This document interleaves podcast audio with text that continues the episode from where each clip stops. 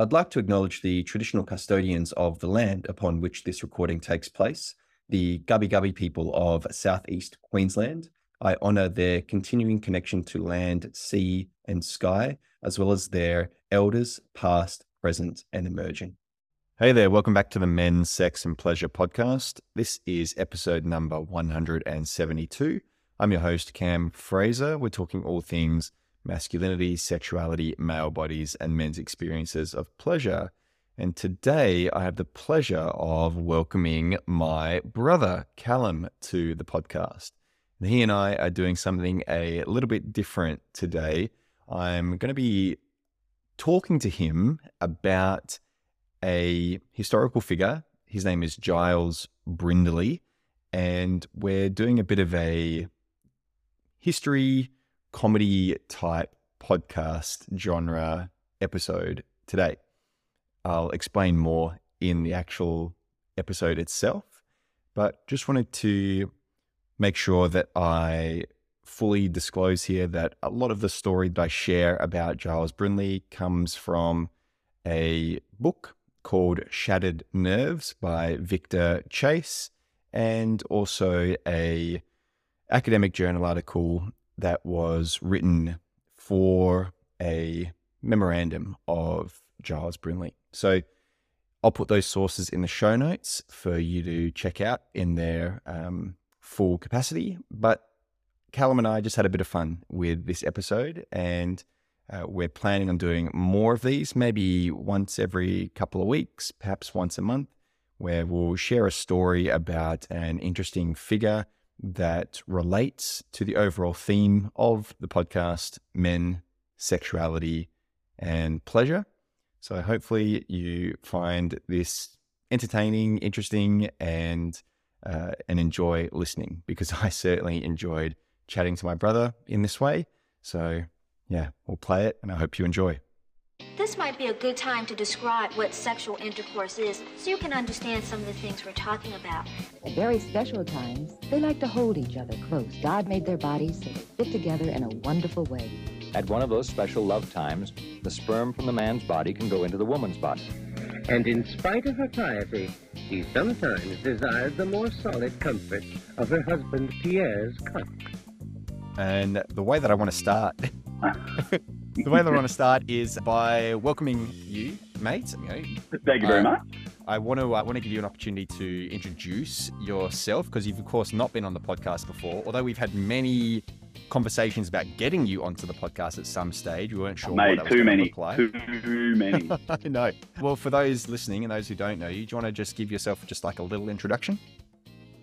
Like, who Uh, are you? What do you do? oh, who am I? Well, I am Callum, your little big brother. Currently living over here in Melbourne as a coffee roaster. So never ends, let's just say. no rest for the wicked. Yeah, just happy to be here. Thanks for having me on, mate.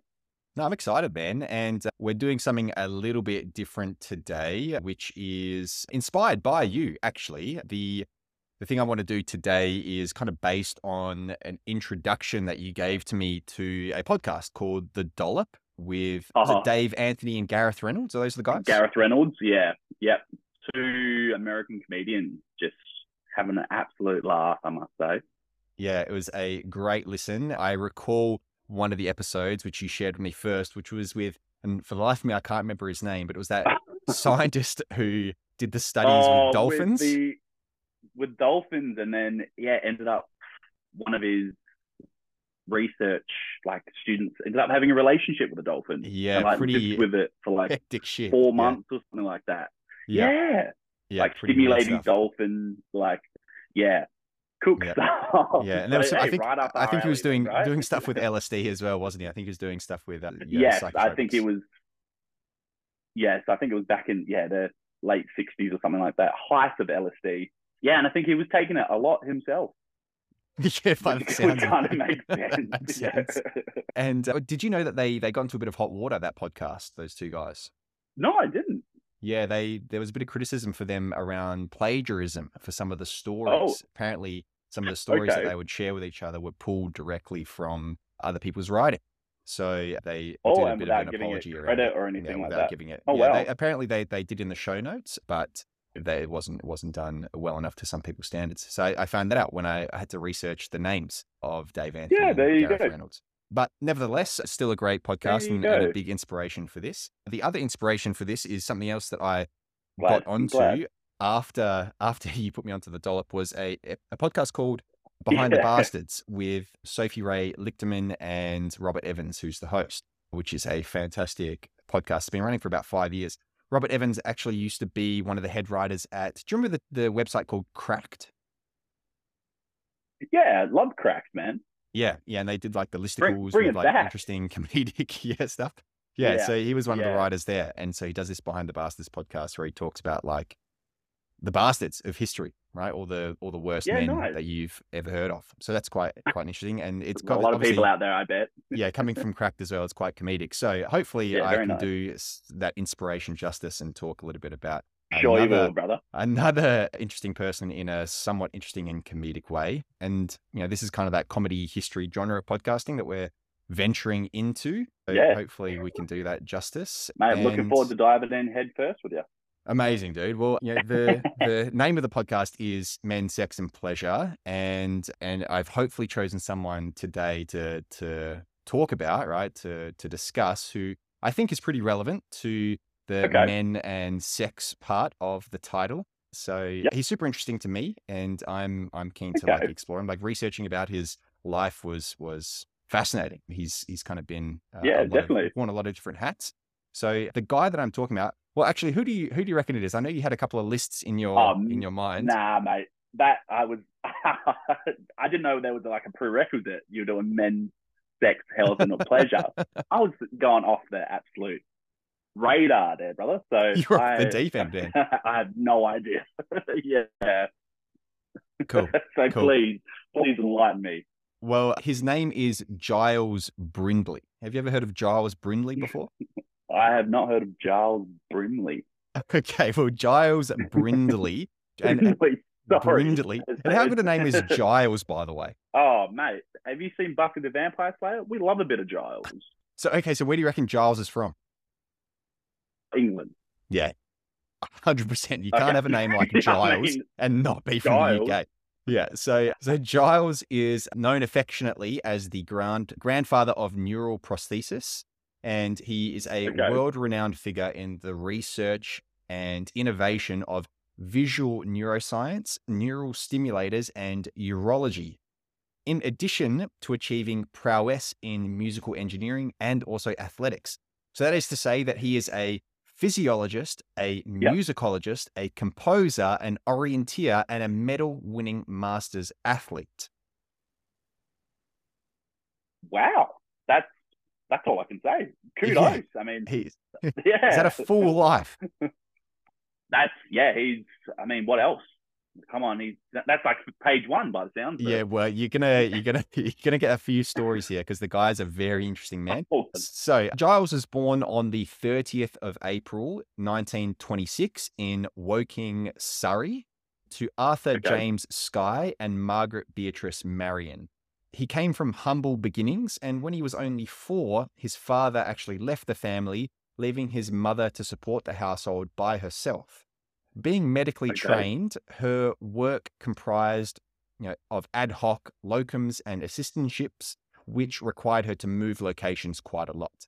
In 19, 1933, though, she established a general practice in a disused doctor's surgery in Leytonstone, and the takings of her first week were just 19 shillings and sixpence.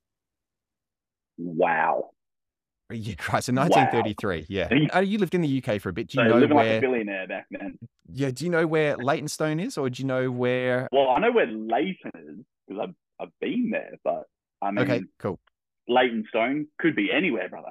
Well, just around the, it's just should I around the Google corner from right just around the corner from Leyton. Because of his mother's work, Oh, you go. Giles was was first sent to boarding school at Combcote School in Dartmouth for from the ages of about four to seven years old, and he seldom saw his mother during this time. He then moved yeah. from his boarding school to Elson House, a Leytonstone private school, and then to Leyton County High School for boys. he managed to see more of his mother during this time as she had settled into a general practice by then.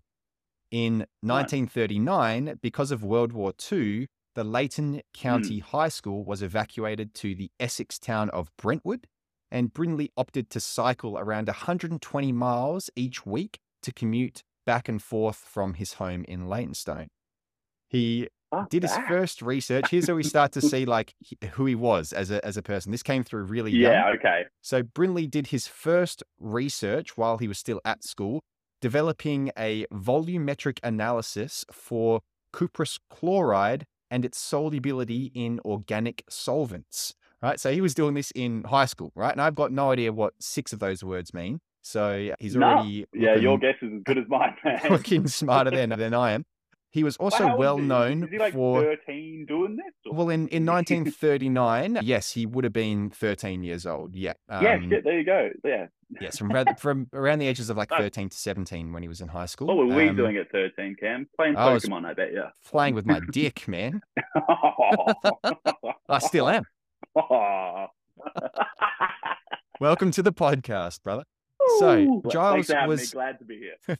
he was also known for his musical talent and in his youth he would buy cheap second-hand instruments in junk shops and one of the things that he did when he was young was he would con- he converted his first high-pitched flute into a low-pitched one. So he kind of had this you know this like ingenuity engineering kind of musical Okay. influence and he was also riding a lot right? 120 miles a week he was doing a lot of riding. So you kind yeah, of see so a little bit of that, like- yeah, yeah right so a little bit of that like engineer and a little bit of that like athlete coming through in his early days.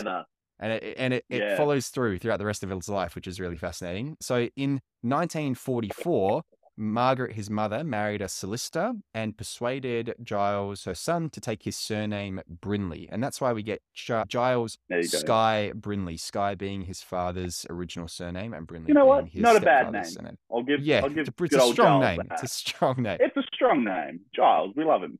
Yeah. Brindley studied natural sciences at Downing College, Cambridge, with a county major award, participating in early research involving a histochemical test for carbonic anhydrase. So again, you know, words in there that Again, make no sense you to me. say? I think I Yeah. flunked. I think I flunked chemistry when I was in high school, and I definitely didn't pursue it Can't say I've into, done. um. Yeah, look. into my undergraduate studies. That's for sure. Can't say I did any natural science at all. No. Well, Natural body, human science. the humans sure. the, human- the well, he he was very good at what he did because he attained a first class degree and an open scholarship to the London Hospital Clinical School. And it's here that Brindley first published a scientific paper.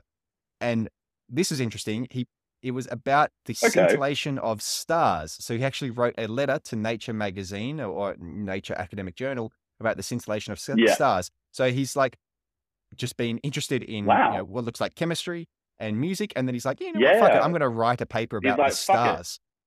What can I do now? Yeah, Like, totally. Let's let's leave this earth and let's let's look beyond. Oh, he left the earth all right, and, yeah, he was never there in the first place. And he and that, this would be a bit of a theme for for Giles as well. Is like just pursuing what it is that interests him. So once he became That's medically Okay. qualified, Brindley had firmly decided that research rather than clinical practice was for him. Right, so he wanted to go down that route of okay. research and engineering and, and Yeah. innovation. And so he pursued a grant from the UK Medical Research Council to return to Cambridge as a physiologist in 1951. There he made Okay. good use of his knowledge of Russian because he also learned Russian when he was young by offering himself to the British Abstract of? Medical Sciences to write abstracts of Russian physiological papers when he had a bit of spare time. What better way to to use your spare time, right? as you do right? love that. and you know what i'm what i'm what i always see you know when if you jump on wikipedia and you see like a Hmm. you jump onto the profile page of a historical person from like anywhere from like yeah. a hundred years ago and later and you always see Hmm. like this person was like a you know physician a poet an anthropologist Yeah, like yeah, a yeah. botanist and they've got like 20 different like, Like, sub- professions i suppose Yeah. and then you go to like people today and they're like so and so was an author it's like two things. Yeah, yeah, exactly. Was was a good person. Was a good bloke. And yeah, yeah. About it's, it. it's just fascinating Yeah. that like people were just able, well, not everyone, but like rich folks were able to pursue like just their interests and and become Yeah, definitely. renowned man. in all these fields of of study. I just find that really interesting Yeah. compared to today where Well, you're locked in. back in the nineteen, yeah, nineteen twenties, nineteen thirties, we didn't have all these distra- distractions like we have nowadays. yeah, And that's true. add that with having the money to back yourself to do all those things, mate. Fuck it. If I had that opportunity, I would pursue as many things as I could as well. well, in 1952, I like, yeah.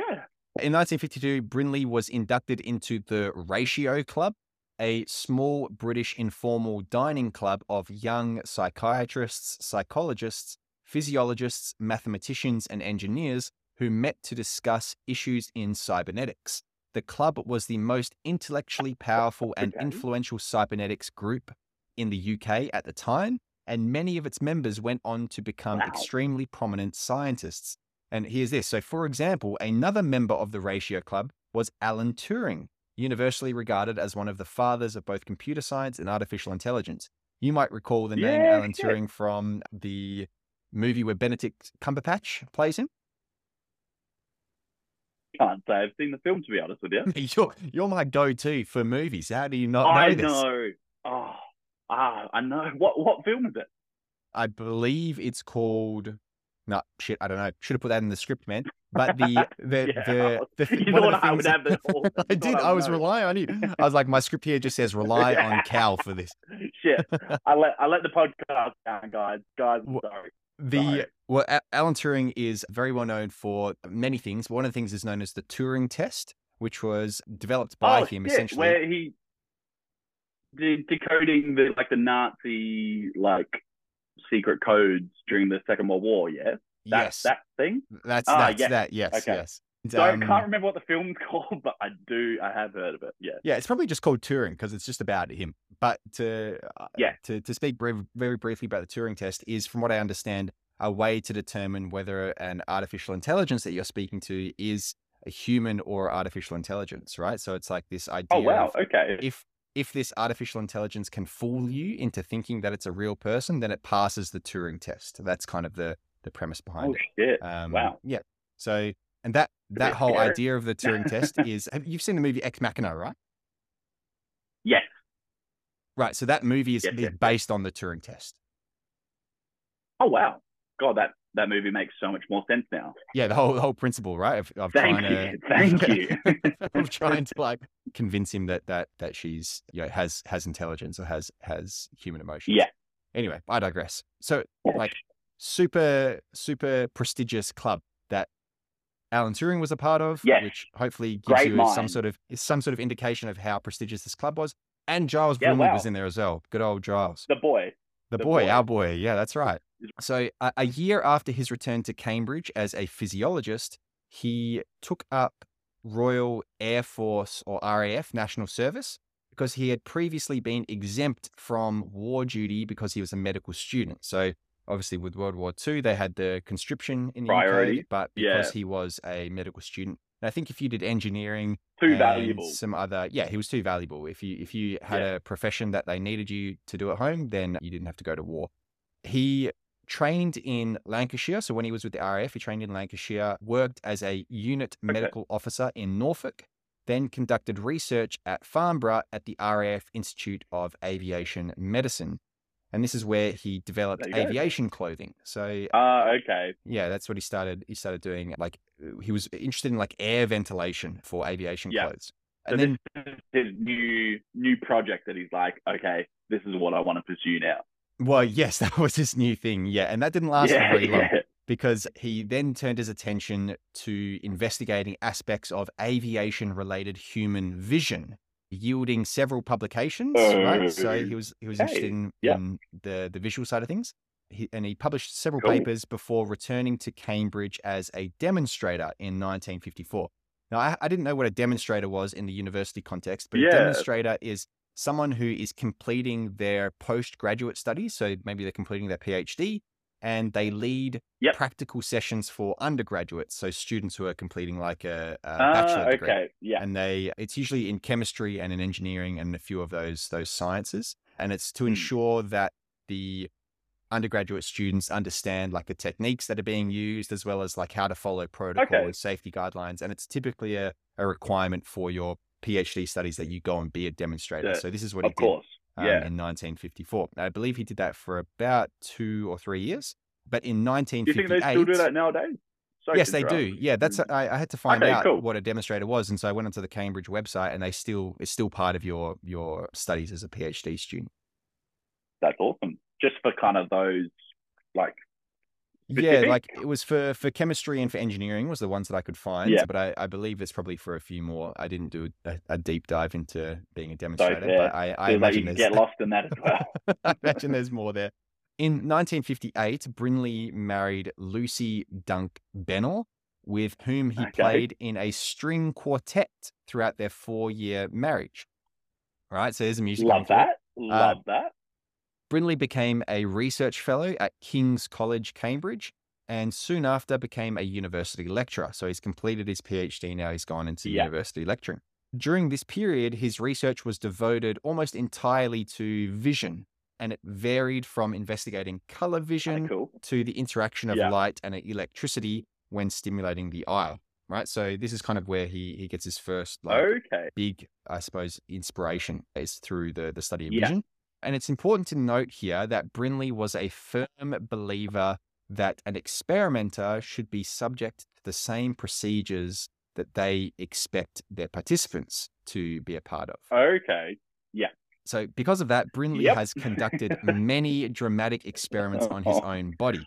One such Oh, God. experiment, conducted in 1959, was inspired by the fact that birds are known to have color filters in front of their retinas, but humans do not. So, this led Brindley That's to cool. wonder whether various wavelengths of light would be perceived differently from behind the eye than they are from in front of the eye. Oh, okay.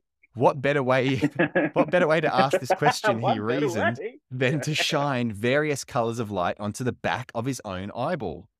Oh, so- Oh, oh God! How does he do it, Cam? Tell Well. When when asked if this required removing his eyeball from its socket, he laughingly replied, "Oh no, you don't need to do that. You only need to turn the eye as far as you can to one side and put a light guide into the conjunctival sac, right? The sac Oh. separating the eyelid Yep. from the eye." Yep. into, which is where our tears come from, right? You you can get the light round the back of the eye through the conjunctival sac, and no open surgery is required. He said. Wow. Okay. Yeah. Yep. Spoiler alert: when he did that, there's there's no there's no difference. We see the light the same way. So he did all of that Oh, to find out that the, that it doesn't have a, a difference on the way that Oh, we perceive rooting for light. Giles. He's poor I boy. know.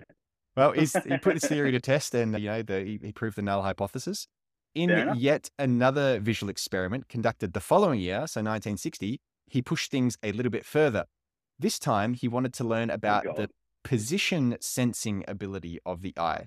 So, to do this, he enlisted the help of a colleague who, after anesthetizing his conjunctival sac, actually seized his eyeball with a forceps.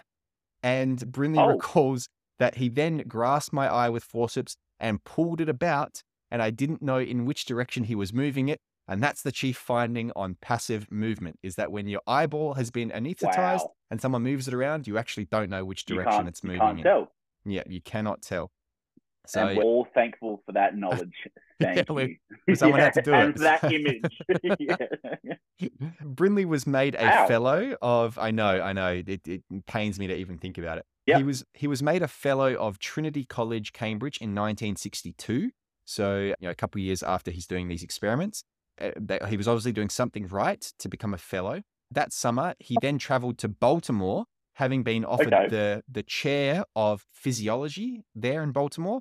Although he he inevitably declined this position, the journey was otherwise fruitful in that Brindley met his soon to be second wife, Hilary Richards. And upon returning back to Britain, right. Brindley promptly left Lucy and married Hilary. So uh, that was their four year string Oh quartet god. marriage done. And, and then he married Hilary, who, to his credit, he was married to until she passed in 2011. So that was a pretty long marriage from from 1962 onwards.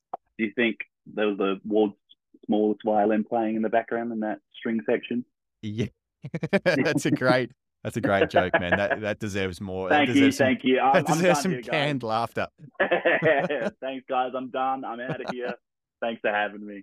well, as you can as you can probably imagine, just based on what we've talked about already, Brindley was very rarely conventional, and he would quickly dispel today's dull perception of a laboratory scientist on many occasions. He recalls one particular experiment from his Cambridge days that was published as a communication, which was concerned with recovery of balance after a sudden change of direction in animals. Yeah, so Brindley right. did a, did quite a bit of animal testing. So not great. No, no Um, dolphins here, man.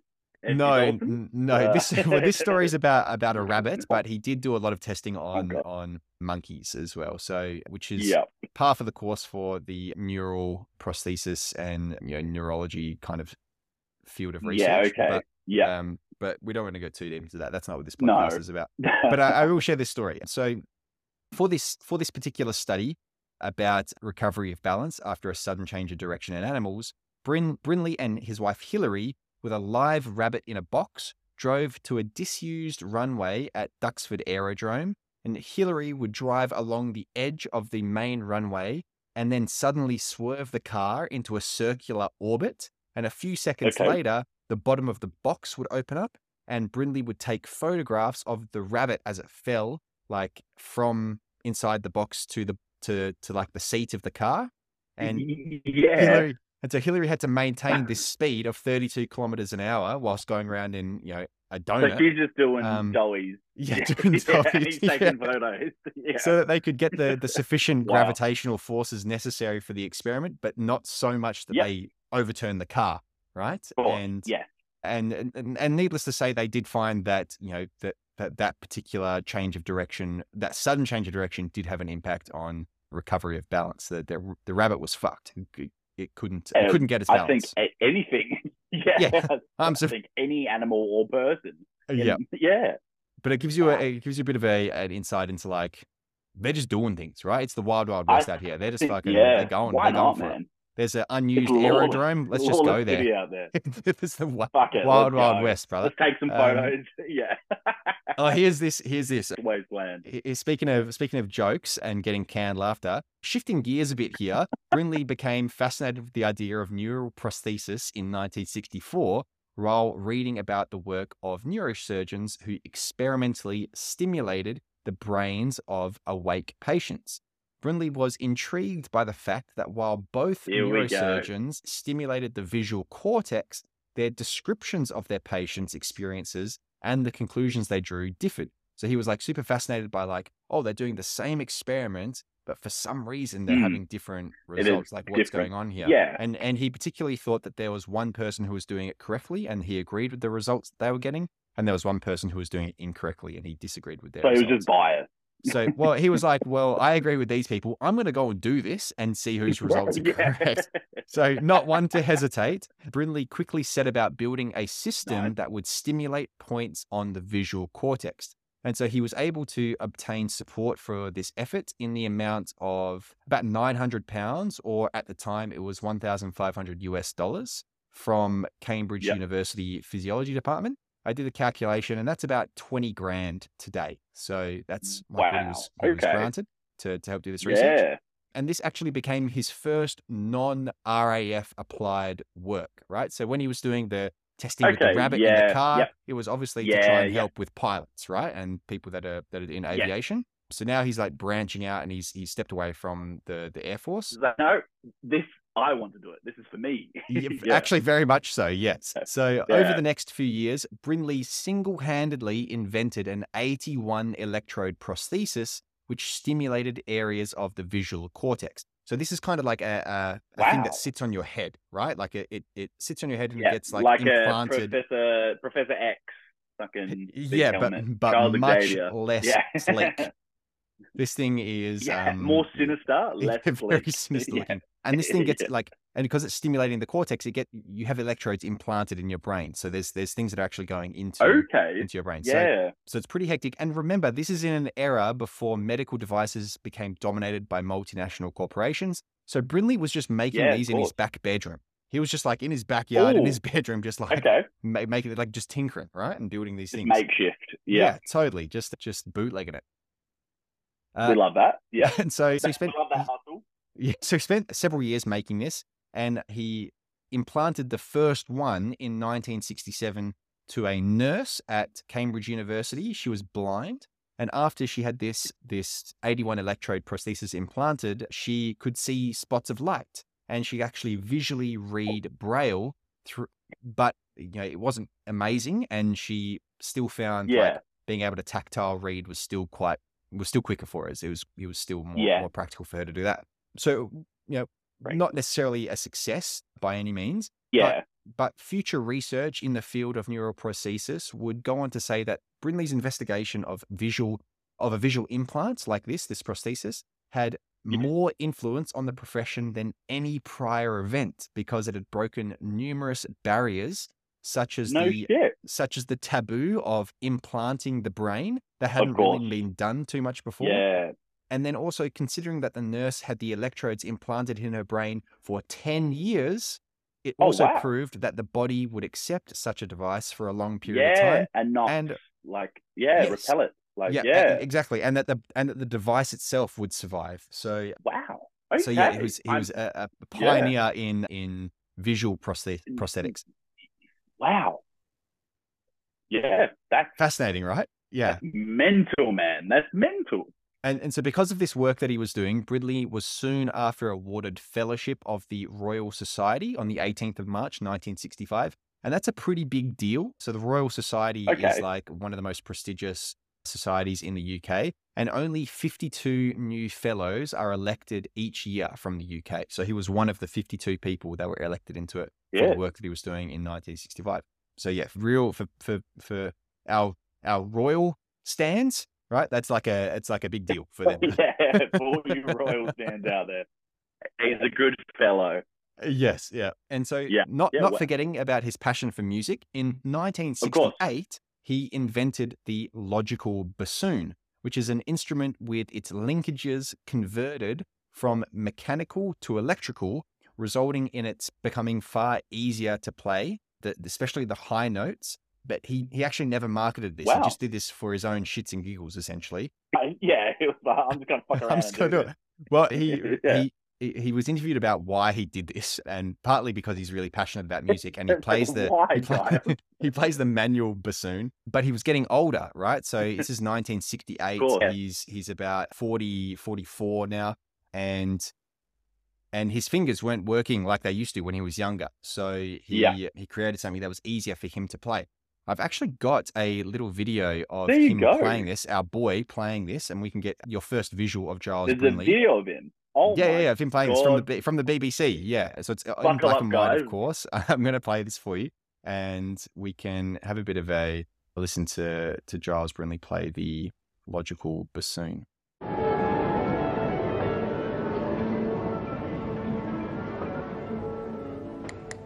That's our boy. That's Giles. I don't know who this joker is. Okay. Okay. Definitely looks like a Giles. To play a bassoon, the hands must range over more than six feet of the instrument to the 24 note holes spread along its length. Mechanical levers help by stopping series of note holes simultaneously, but it's still very difficult to play. With the logical bassoon, all the keys are grouped together so that the hands don't travel more than 12 inches. The stopping of the note holes along the length of the bassoon is done inside with electronic circuits. The keys are really electric switches. When a note is played, a circuit recognizes the pattern of switches being pressed and directs the current to electromagnets placed over each note hole. When activated, the magnets stop the note holes and the appropriate sound is produced. The electric circuits are used only for stopping the note holes. They don't amplify or affect the quality of the sound. Like the ordinary bassoon, the logical bassoon is a woodwind instrument. It sounds the same, but because of its new fingerboard, it's as easy to play as a recorder. High notes, always difficult to reach on a traditional bassoon, can be played easily and rapidly.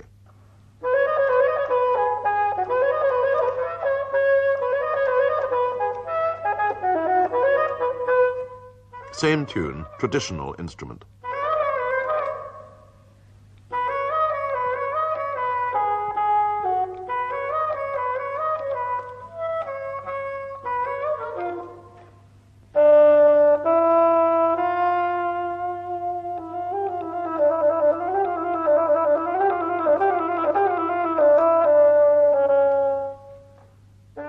Logical bassoon may not look as good, but it can reach notes and speeds that have never come out of a bassoon before.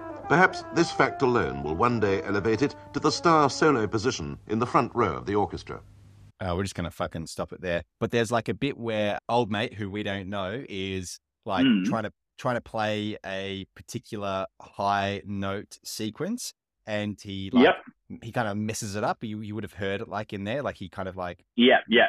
And then an Giles note. just comes in and he's like, yeah, and like and like nails it, and he kind of and that's the that's like the skit bit where he's just like laughing at He him. He's like, looks, yeah, looks at him. Yeah. Yeah, yeah. All right, all right. I'll stop that share. But that's our so that's our ball Giles, respect. Just that now. absolutely shredding the logical bassoon. Yeah, And okay. So that was what he was. That was what he was interested in, right? In in his music. But he was wow. also, in addition to this, he was an avid orienteer. And so, for those who don't know what orienteering is, it is a family-friendly sport in which runners have to find their way across rough country with the aid Yeah, of yeah, just yeah. a map and a compass, right? compass, uh, So Yeah, yes. yeah. yeah, yeah, we've done something similar to Yeah, I remember doing right? that like year six year six camp and shit like that. Yeah, definitely. Yeah, I don't think I was. Don't think I was running. I think I was like I was leisurely walking, thank you very much. Yeah. I was I was definitely not running, that's for sure. Well, Brindley and his wife Hillary and their young children John and Emma were actually members of SLOW, which is the South London Orienteers, and he and Hillary actually retired from orienteering in the year 2000. And on their retirement, they made a financial donation to SLOW, with which the club purchased a trophy for the British Nights Championships. So they were like a big part of that community of orienteers in Yeah, okay. the south of London, and Yeah. they so much so that they they donated, and now they have a trophy that's named after them, which is really really lovely. Anyway, we'll go back to the Medical Research Council, Yeah. right? So back to his what he's more more known for, I suppose. So the Medical Research Council actually founded the Neurological Prosthesis Unit in London in 1968. So Brindley moved back to London to set up the unit and accept the chair of physiology position at the Institute of Psychiatry in 1969. No. It's here where he turned his attention to spinal nerve stimulation techniques, right? So he's gone from the Ooh. eyes to the spine, and he specifically yep. wanted to to look at like walking and bladder control in patients with spinal cord injury. Yeah. Now, this time around, right? Because if you remember his visual his visual prosthesis was not super Yep. successful. So this time he wanted Yeah. to make sure that his innovation would be successful. So he spent the next eight years in the laboratory perfecting the concept and also conducting animal tests. This is where he was testing on monkeys and shit like that. So not Of great course. stuff, but but nevertheless, we'll, we'll move on from that. So in one of his academic journal articles, which was published during this time, this is a 1974 publication. Yep. There's a thanks at the bottom of the page, which are given to the volunteer subjects for their fortitude and collaboration. Oh uh, god.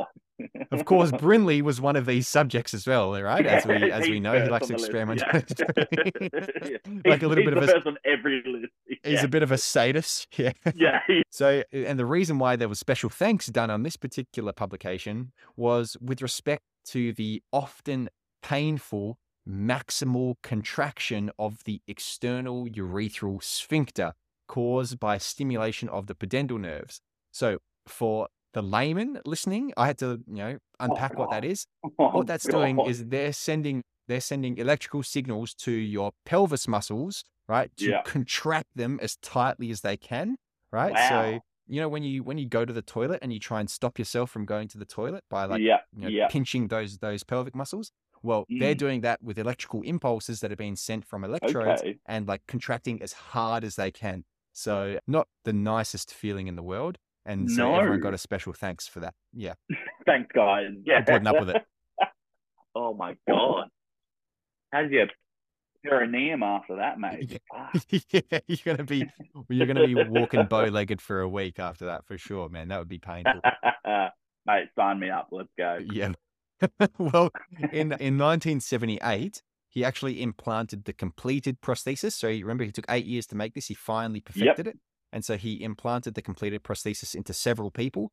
A couple of which, a couple of his first, you know, patients were soldiers who had been paralyzed by battle-related injuries, but they found that activating the electronic system embedded into their bodies was actually it ended up being much less practical than just putting their braces on. So it wasn't as successful Oh, as wow, wanted it to be.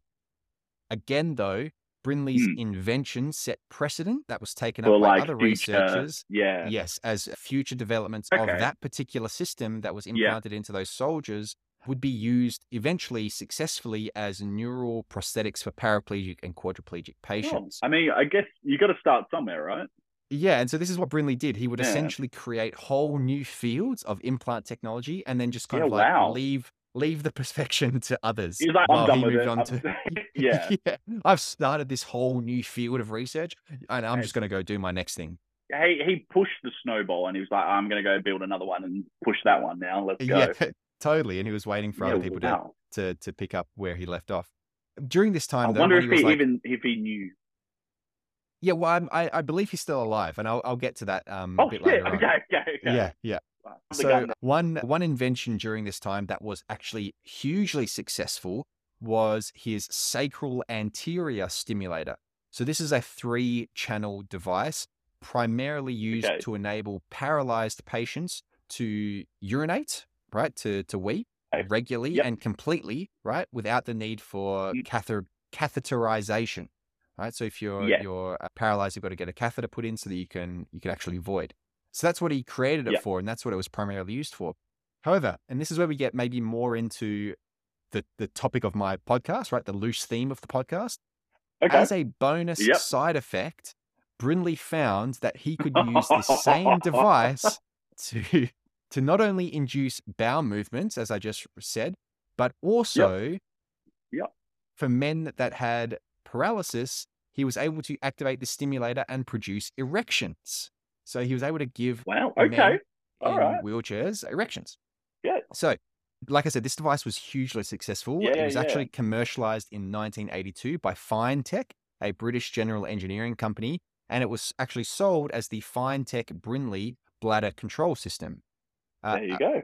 around this same time, Brindley also commercialized another invention, which was an electrically activated neural prosthetic device to enable men with spinal cord injuries to not only get an erection, but to also emit semen as well, so that they could they could Oh, shit. ejaculate. Yeah. Uh, and and so what? It would like stimulate the pros- prostate for these. Yep, you're, you're 100%, Yeah. 100% correct. Yeah, so it was known as the Yeah, hypogastric okay. plexus stimulator. And so that for, for people that are familiar with the nervous system, the hypogastric plexus is what innervates the prostate. So you're 100% right, mate. The, the device yeah. would activate the sympathetic nerve fibers in particular. So most of the prostate is parasympathetic fibers in terms of the nervous Yeah. system, but there are some sympathetic fibers which are necessary for ejaculation. And so this device, yeah, would activate the sympathetic nerve fibers, supplying the Yeah. seminal vesicles and the prostate gland.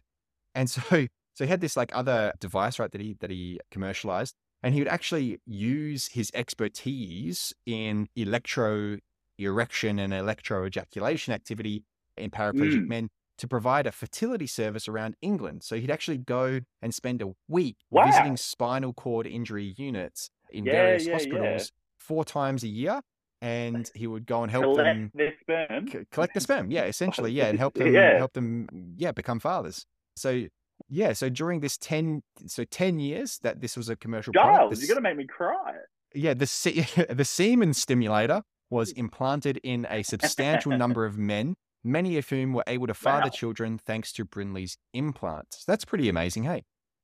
That's wow. That's incredible. It's cool. It's Hey, cool good, that he, that he the- did that as on well. him. Yeah, and he didn't seem to be too As, squirmish as about an it. By, added side effect, and we love it. Yeah, right. It was Like a it was a you're right, it was a side effect of this this device that he created. So because of his efforts, right, and because he was like so active in promoting it and being so hands-on with regards to like you know, going to these spinal injury units. Because Yeah. of this, he the, the result of this was that like there was a widespread uptake of the sacral stimulation prosthesis nationwide. So around the UK, it became Yep. very, very popular.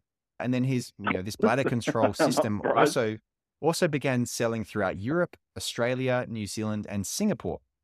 In the United States, it was approved for widespread clinical use by the FDA in 1998 and has since been implanted in Oh, wow. thousands of patients, changing very, very little from Brindley's original invention over 40 years ago. So he did such a good job of this invention that they haven't really had to change like it in, in 40 plus years. Minimal like change. Yeah.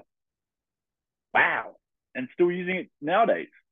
Yes, there's people today that still Yeah. still have it, and and FineTech is still a, around, and they're still doing consultations. So, yeah, crazy that it's he, had, he did such a good job, right? so he put his time and effort into it, and and people were like, "Oh, this is actually really working."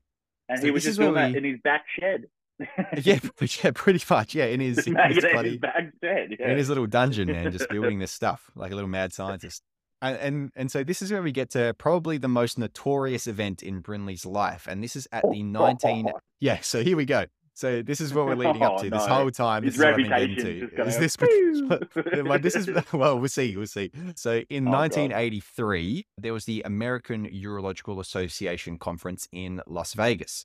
Now, to place this into perspective, prior to 1983, there was very limited knowledge around penile erectile physiology and very limited safe and effective pharmacologic treatments. So we didn't really know too much about how the penis worked Yeah. and we didn't Yeah. really know about like there was no like Viagra hadn't been invented now by this time. We didn't really know too much about like how medications were impacting erectile health. Didn't know a lot of that. Yeah.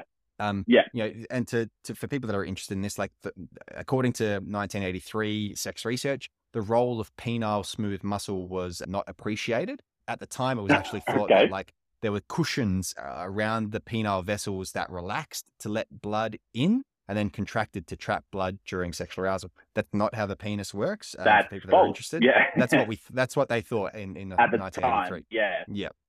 but So did Giles just come in and blow that theory away? well, that's that's why he was invited. So the American Urological Okay, Association, yeah. through its affiliate program, the Urodynamics Society, they invited Professor Giles Brindley, who you know this innovative British Yeah. neurophysiologist, to quote unquote open their eyes and provide an insightful lecture on the confusing state of erectile physiology. So at 7 p.m. Okay. on Monday, April 18th, 1983, Oh God. Brindley was slated to deliver a one hour lecture entitled Physiology of Erection and Ejaculation. So there's this big Uh, Las Vegas can I- conference room, yep. right? Crowded with Yeah. people. Oh, Everybody is dressed up formally in suits and ties. You know, Yep. men and women. Thankfully, no children there. And then all of a sudden, I think it's the. When yeah. all of a sudden there's this English gentleman wearing his orienteering trousers, right? His running, his Oh, tracksuit, no. goes up to the podium and starts his talk. Oh, He begins his talk by discussing rectal stimulation to stimulate erections, mm-hmm. similar to what he'd been doing Yep. with the sacral anterior stimulator, showing many slides of stages of mm-hmm. penile erection from flaccid state to full erect state. the, Pretty standard, right? For your urologists, you'd imagine we'd be pretty pretty familiar with, you know, they're what cocks pretty look used like to. Of course. to, to cock slideshows. So con- continuing with his lecture, Brindley began presenting his his novel findings. So this is his new research of intracavernosal phenoxybenzamine injection for the production of erection. Right. So this is injecting a particular Okay. type of a particular type of vasodilator into the penis to, Yeah. to help Yep. with the blood flow to help it get an erection. Right. Which at the time hadn't actually been approved by the FDA. Right. So this is like a Say, drug that had not been it, approved like, not been approved in Yeah. America. Yeah.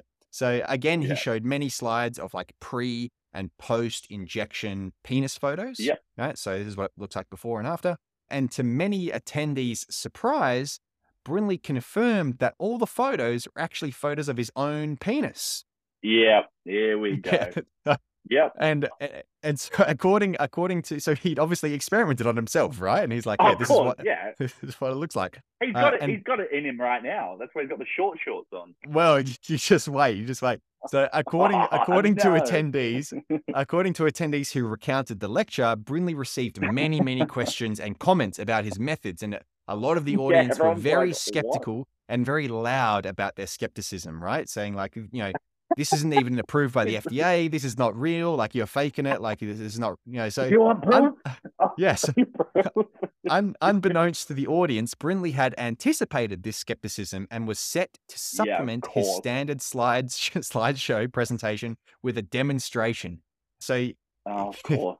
He he made the point, eh, right? So he begins by saying that in his view, no normal person would find the experience of giving a lecture to a large audience to be erotically stimulating or erection inducing. And after speaking for a fairly long time, he moved to his left, turned sideways, and arched his back to accentuate a bulge in his shorts.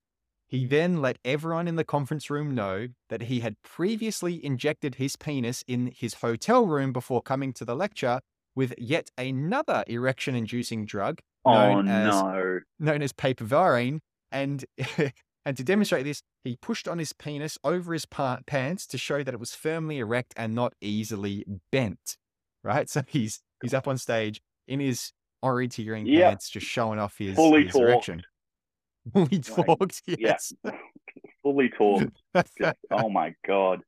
Okay, so uh, upon this demonstration at the end of his presentation, the chairman of the American Urological Association asked Brindley if he would show his penis uncovered.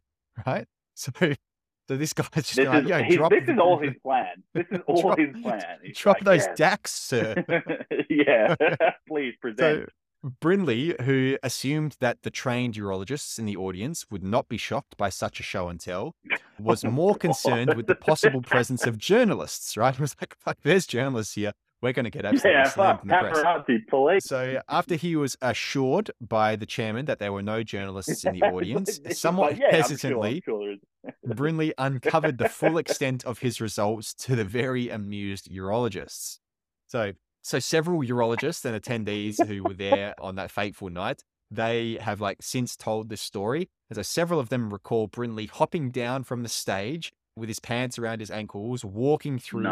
the aisles, walking up to the front row, Oh asking the God. audience Getting members to fives from everyone. yeah, Yeah, to feel to feel how rigid his penis was to make sure that he wasn't faking it. And and apparently, Oh, apparently, God. although several urologists did not choose, they were a bit you know unerred by the whole thing. They didn't choose to. Did not, There was yeah. there was very distinctly several urologists who did test the erection by giving it a tap. Who did? their finger. like, yeah, "Ah!" were like, yeah, I'll, I'll test that. Yeah, good job. And yeah, presumably giving him a high five at the same time. yeah. So you got to remember. So this is in like, this is in good work. 1983, right? So he's he's about he's almost 60 years old here, right? So he's born in 1926, is 1983. He's about 50, 57 got years no old. fucks left. No, not at all. So th- this whole event, right? thi- This whole shenanigans has been actually hailed by numerous urologists as one of the most defining moments in the history of treating erectile dysfunction. And Yep. essentially, the reason why is because without that spectacular tour de force, the process of showing and convincing the urological community would it would Of have course, taken like, yeah, yeah. have, like yeah to, to to show like physically how these vasoactive compounds actually work in the corpora of the penis would have taken years Yeah. if not decades to evolve Yeah. right so he was just like fucking boom here's how it's it done was fellas just shameless, and he was like, "Let's let's get it out on display." Uh, yep. So, so because of that, this lecture has actually been dubbed the one hour that forever changed the sexual medicine world. So he absolutely, Wow. yeah, you know, has you know no interest in erections, right? No interests in like you know erectile physiology. Just happenstance, you know, his his device actually had this like you know side effect Yeah. of producing erections, and he was like, you know what, fuck it, I'm just going to go You down this let's- road and start experimenting let's with, follow with that. drugs. Yeah, with experimental drugs that haven't been approved for human use yet. By and I'm just going to put them in my yeah. dick. no, he's, he's like his bloody penis didn't blow up or something. well, well, it's funny that you should say that. Oh no! Don't don't do this to me. There's more. There's more to the story. oh god! I thought it was a happy ending right there. Oh, a happy ending. Nice Got one. his cock out. Oh no, that's not. Oh god! Well, so he's he's 60 now, right? So in, in his sixth decade, Yeah. so after this after this this event, he took up veteran athletics. So we're diverting a little bit away from here, but just I want to give you a full picture of this guy and his life. So at age 62, he completed the London Marathon in three hours and one minute. And that same year, he also won Wow, a bronze medal at the 1987 World Veterans Championships, also known as the World Masters Championships, in the 4x400 meter relay. It's part of a relay team, part of a Masters relay team. And then uh, Okay, again, yeah. in the 1991 World Veterans Championships, he won silver medals for the God, 2000 meter, yeah, 2000 meter steeplechase. So he's a steeplechase Oh, runner, which, which tells you all you need to know about him as a Yeah, person. Yeah. Steeplechase runners are just fucking cookers. And he also won a silver medal in the 800 meters, as well as another bronze for the 4 by 400 meter relay. So he's killing And it, just- right? As a, And just hard the whole time, I bet you. yeah, well, you know, you know what's interesting? I found out that a lot of professional NFL players will take Viagra before a game to help with their blood circulation because it gets, co- especially if Oh, it's shit. cold, right? Because that's what Viagra does. Essentially, it helps with your blood Yeah. circulation, and so they'll take it to make sure that their blood is oxygenated and they can actually, like, you know, breathe properly even Yeah, when it's cold and they're, they're Yeah, actually yeah, yeah. performing well. So, and he was pretty much doing this, right? This is before Viagra was invented in 1998 Yeah. he was taking like proto Viagra, injecting it directly straight into his cock. Straight And into so- the, the main vein. Yeah. Yeah. so I, I, I imagine that it, one of the side effects would have been like better blood circulation and, and would have been helpful for all of his running. He was I probably, mean, it sounds like he was athletic in general, but you know, this definitely wouldn't have hurt his chances. back in the day. Yeah. yeah, totally. But yeah, he just needed a bit of a stimulant by the sounds of it. Yeah, yeah. Well, he actually retired as a professor of physiology in 1991 at the age of 65, but he stayed a further year at the Medical Research Council unit before beginning a business with his wife, Hillary. And they started to make Oh, medical, okay. you know, of, of course, they made medical devices from their home, right? Of from course. the, it from was the back, yeah, that's a no back of the brainer. house Yeah. Yeah, so- and and the things that he he created with this company with his wife included stress incontinence slings, artificial tendons, and more spinal cord stimulators. And he made these almost entirely for the NHS with the occasional private purchaser. So he was he was Yeah, giving it to course. the, the health system, right? During this time, he also designed an apparatus that is implanted into the scrotum between the testicles. Right, so you, you talked Oh. about like blowing his blowing his cock up or blowing his balls up. yeah. So rather Yep. than being electrically operated, this system consists of a mechanical pump and reservoir that contains the drug sodium nitroprusside, which is used by anesthetists to lower br- blood pressure and which Brindley had selected because it is an inexpensive chemical and it works well in inducing erections. Now, Brindley had one of these devices implanted in himself in 1992, right? Oh, Because of course he did. Of course, you And- have to. and from what I could find, right, because obviously this is not common knowledge. From what I can find, though, he was still using it 20 years later to deliver an erection at the push of a button, right? So he has this little button Wow. that he presses on in his groin, which is connected to this particular Oh, shit, vial and it of Pumps them up. um, yeah, and it and it releases this. So it has like this vial of this drug called sodium nitroprusside, and he presses this Mm. button. It releases that into his erectile tissue, and it gives him an instantaneous erection. And he was so he was mental. That's yeah. So here's an here's an interesting thing as well around this because he was trying to figure out how to get that chemical into the vial because the vial Mm. is sewn into his ball sack, right? Like yeah, I was gonna say do I- it's, in you. Yeah, yeah, it's in him. yeah. So so to do that, he he couldn't find a particular type of yeah, because the, the the problem that he had when he was experimenting with this before he injected it into himself was the constant because you you have to in, like take a syringe and inject it into the vial when the vial is empty. He found that Yeah. constant injections into the the vials that he had already Mm. would degrade the material and so the vial would leak right it Oh. wouldn't actually hold the the serum in it Yeah. because he was injecting it so many times so he actually Yep. created he created a silicon you know silicon substance silicon polymer that he made this vial out of so that and he so he he tested it like three, he has this story where he tested it Yeah. like 300 times he just injects it over and over and over again he's like i got to about 300 times I wasn't seeing any damage to the vial. So I thought, you know what? That's it. I'm going to put this in my Put it in. Put it in me. it's Yep. good to go. It's good to Hillary, let's go. Put it in my nutsack. And uh, and so now and So, so yeah, yeah. so so for the next 20 years he was just syringing his nutsack with this particular type of this particular type of drug and, Yeah, and refilling just that vial and just giving supply. himself- Just boom, boom, boom. yeah, uh, erections at the push of a button, which is pretty wild. At the age of like 80. Yeah, that's crazy.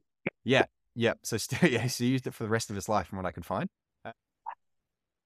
Right. So, so hopefully his balls haven't Yep. blown up, but you know, he's Yeah, literally he was pumping he was pumping up his dick with with a particular apparatus. Um, so Yep. I know, drug. Yeah. Yeah, I don't know. I didn't look into this, but I don't know, I don't know if there was anything to do with sodium nitroprusside with it being like non FDA approved, but who who knows? Or possibly it was an Hopefully, by that experimental drug at the time, it time was because okay. that would be Yeah. on on brand for for Brindley. Oh, So- Charlesy boy. We love it. after after about 10 years following the changes in the NHS insurance standards, his business had to close. NHS actually changed it so that you had to have more you had to have like 10 million dollar liability insurance for every single patient that you had and because he was just Yeah, like a little he was literally like a mum and pop store, right? Yeah, Out of definitely. their yeah, yeah, brick running and of mortar back house. kind of shit. yeah, Yeah. he was like we couldn't he's like we couldn't afford it so we, they had to close the business but Damn. brindley brindley actually followed up with his patients so even though his business was still out of practice like he wasn't operating the business anymore He would just follow up with his cared. patients. Yeah. yeah yeah with his with that you know that had all of Mm. his prosthesis implanted he had an outpatient clinic at the royal national orthopedic hospital in stanmore until he was about 70 years old for so for several years he he welcomed all of his patients to, to Yeah, come and visit him yeah i feel like he was he was genuinely concerned and and, interested in helping people that had like disabilities you know essentially like a lot of his work is, is definitely, to, yeah. to help folk with disabilities so i feel like that was like what he was quite passionate about Yeah. And I guess being that intimate with people, like you, you kind of want to, yeah, you'd be quite close with them. I'd, I'd assume. Yeah, especially if the the they're coming to him for like erection Yeah. and ejaculation type stuff, and he's giving them fertility treatment. You would you'd definitely be doing some vulnerable work with them. So let's not forget that uh, he was also a composer, right? So within his passion for Of music, course, of course. his he, The he did some bassoon. compositions. The logical bassoon, yep. So his compositions for wind instruments have also accomplished quite a lot of success. For example, he had a composition known as the Tyrolean Suite, which was a piece that was actually performed at the opening of the British Library, which was actually officially opened by Queen Elizabeth II on the 25th of June 1998. So the Queen's there opening up this Wow. beautiful library, and one of Charles Brindley's Yep. musical compositions for wind instruments is there accompanying the Just opening. playing in the background. Yeah, totally. Love and it. he's also he also composed four Little variations. did they know. Yeah, did they know what this guy's been up to in, behind the scenes? I, I, I, always like wonder if his lives ever crossed over. You know, if someone from the the music sphere knew about him getting his cock out in front of a bunch of neurologists in America. Yeah, Who knows? Maybe that's why the Queen liked it because she was Yeah. like, "Yep, yeah. Well, he he also had another very well known composition, which was four variations on a theme from Schoenberg's Wind Quintet, Opus 26. So for all our wind quintet fans that listening, hopefully yeah. they know what that is, which was performed at Please get into Cam's DMs and let him know what that is. So this is a composition that was originally performed at the 2003 Music Through Time concert for the London Consort of Winds, which is a very well known wind instrumentalist, I suppose, group in, in the UK. yeah. Of course, this means nothing to me, but for obviously the music buffs listening, here's what the London Consort of Winds has to say about Brindley's composition. So this is what they, they, they said about it. This short piece consists of a 16 bar quotation from the second movement of Schoenberg's first strictly serial work, the Wind Quintet Opus 26, followed by three variations on it. The theme is played three times with different instrumentation, the first being Schoenberg's. The first and third variations are serial and slower than the theme. The second variation is in the same tempo as the theme and is successively in the Phrygian, Lydian, and Aeolian modes. Again, I have no idea what that means. that was- Hopefully, that someone in the audience does. it was worth it. It was worth it. I, I, I feel like I should we have put learned something um, new. Yeah, I feel like I should have put a, Yeah. a very hoity-toity British accent on in order to read that out. Imitate Giles, please. Giles. Yeah, well, I've never heard him talk. There's no there's no footage of him talking, so I, I have no idea. He doesn't I can need only to. imagine, He talks yeah. through his work. Well, by the London Consort of Winds 2004 summer concert, Brindley's composition would be later renamed the Four Temperaments. That's what it's like officially now known as. And this composition would Okay. appear again in the 2005 spring concert, the 2006 spring concert, and then finally in the 2009 autumn concert. So they liked it enough to put it in several of their concerts. And um, yeah. and so he was yeah very well very well regarded in the composition space we're going to kind of getting to the end of his life here so or the end of his his his story brindley's wife hillary she actually passed away in 2011 and he Oh, is you know succeeded she's succeeded by two children and three grandchildren so the lineage lives on he is currently from what i understand he's still alive and he is currently studying the origins of falsetto and he maintains a busy busy music schedule, attending concerts and playing in amateur orchestras and chamber music groups. Like I said, from what I could find, he's still alive and I actually found a photo of him delivering the opening remarks to a hall full of students for a Cambridge University neuroscience event in 2019. So he's still beguiling Very people nice. on Still stage. I don't think he got his cock out for that event, but Say, Damn. but he he's still he's still you know Yeah, lively still- still according to yeah, according to the people that attended that particular opening you know remark presentation that he gave for for that event he's you know still sprightly and it was he was telling say, he stories must- and he's sharp as a Must tack be pushing a hundred soon or something. yeah well in, in 2019 he would have been he would have been about 94 i think is if my math is correct i don't someone's going to correct me on my math but I, he would have been in his 90s for sure um so Please, someone. Yeah. um, so he's not. uh, I guess like today, if he's still alive, we're 2023. So so he'd be 97 today if he was still alive. yeah. Wow. And from from what I, I couldn't find Fing- any obituaries, so I. I I presume that he's still still kicking it, Yeah. still still getting erections at the flick Still of a hard, switch, and going. we're just Yeah, his we love best it. life. So that's that's Wow. Giles, man. That's that's the story of Giles Thank you. Thank you, Giles. We appreciate you. We give you flowers. Well done. Is the uh, is the story of Giles Brindley what you're expecting when you jumped on the podcast today? Not in the slightest. But hey, I am pleasantly surprised. Well, I'm So glad. I'm glad you. I could. Thank I'm you. glad I could share a, a story with you. I'm keen to, to do this again. I had a lot of fun. I'm, I'm, you know, a couple beers Oh, deep, mate. and I'm, I'm gonna stick around after this and have a bit of a bit more of a chat with you, man. But that was fun. It was fun to to do a bit of research and to find out about this guy's thank you, really man. fascinating life. And I'm excited something to. I'm, a- well, I'm glad. I'm glad you did. I'm excited Yeah. to to do this again with you and for you to pick someone. So I want to I want to continue doing this maybe once a month and Yeah, invite you to pick someone next. Do you have anyone in mind? All right. Please don't tell me if you do. I have no idea, brother. Now you've just opened up the floodgates. So just you wait. Amazing. Well, I'm excited for that, and we can go round two into this like expedition Sounds into comedy history. You know, weird genre of Sex, podcasting. pleasure, mental health, mate. Let's Yeah. Let's Well. I've got I, I've I've got you know 180 plus episodes and you know over 240,000 downloads. Not to toot but not to horn, but, brag, mate. But, I'm like, weird, like, it's time to do something a little Okay, different. we, the, the formula, the formula's working. You know, the the the episodes are there. I want to I want to branch out. Break the algorithm, mate. Let's go. That's right. That's right. So, so I'm excited to do more of this, man. I, I had a lot of fun, and it's just always a, a pleasure getting to sit down and, and have a chat with you. So I'm glad that I Oh, could get, get a laugh out of you. Ditto, man. Ditto. Just, yeah, like I say, man. Just glad I get to see you. Get to chat to you, mate. Well, appreciate you joining me, man. Thank you so much. Oh, of and course. uh, Thanks I for guess having we'll, me. we'll we'll have a have a chat about the next time that we do this.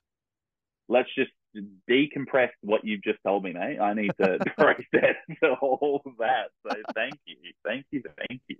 No worries, man. Take it easy. I'll talk to you soon. Uh, you too, brother. Cheers.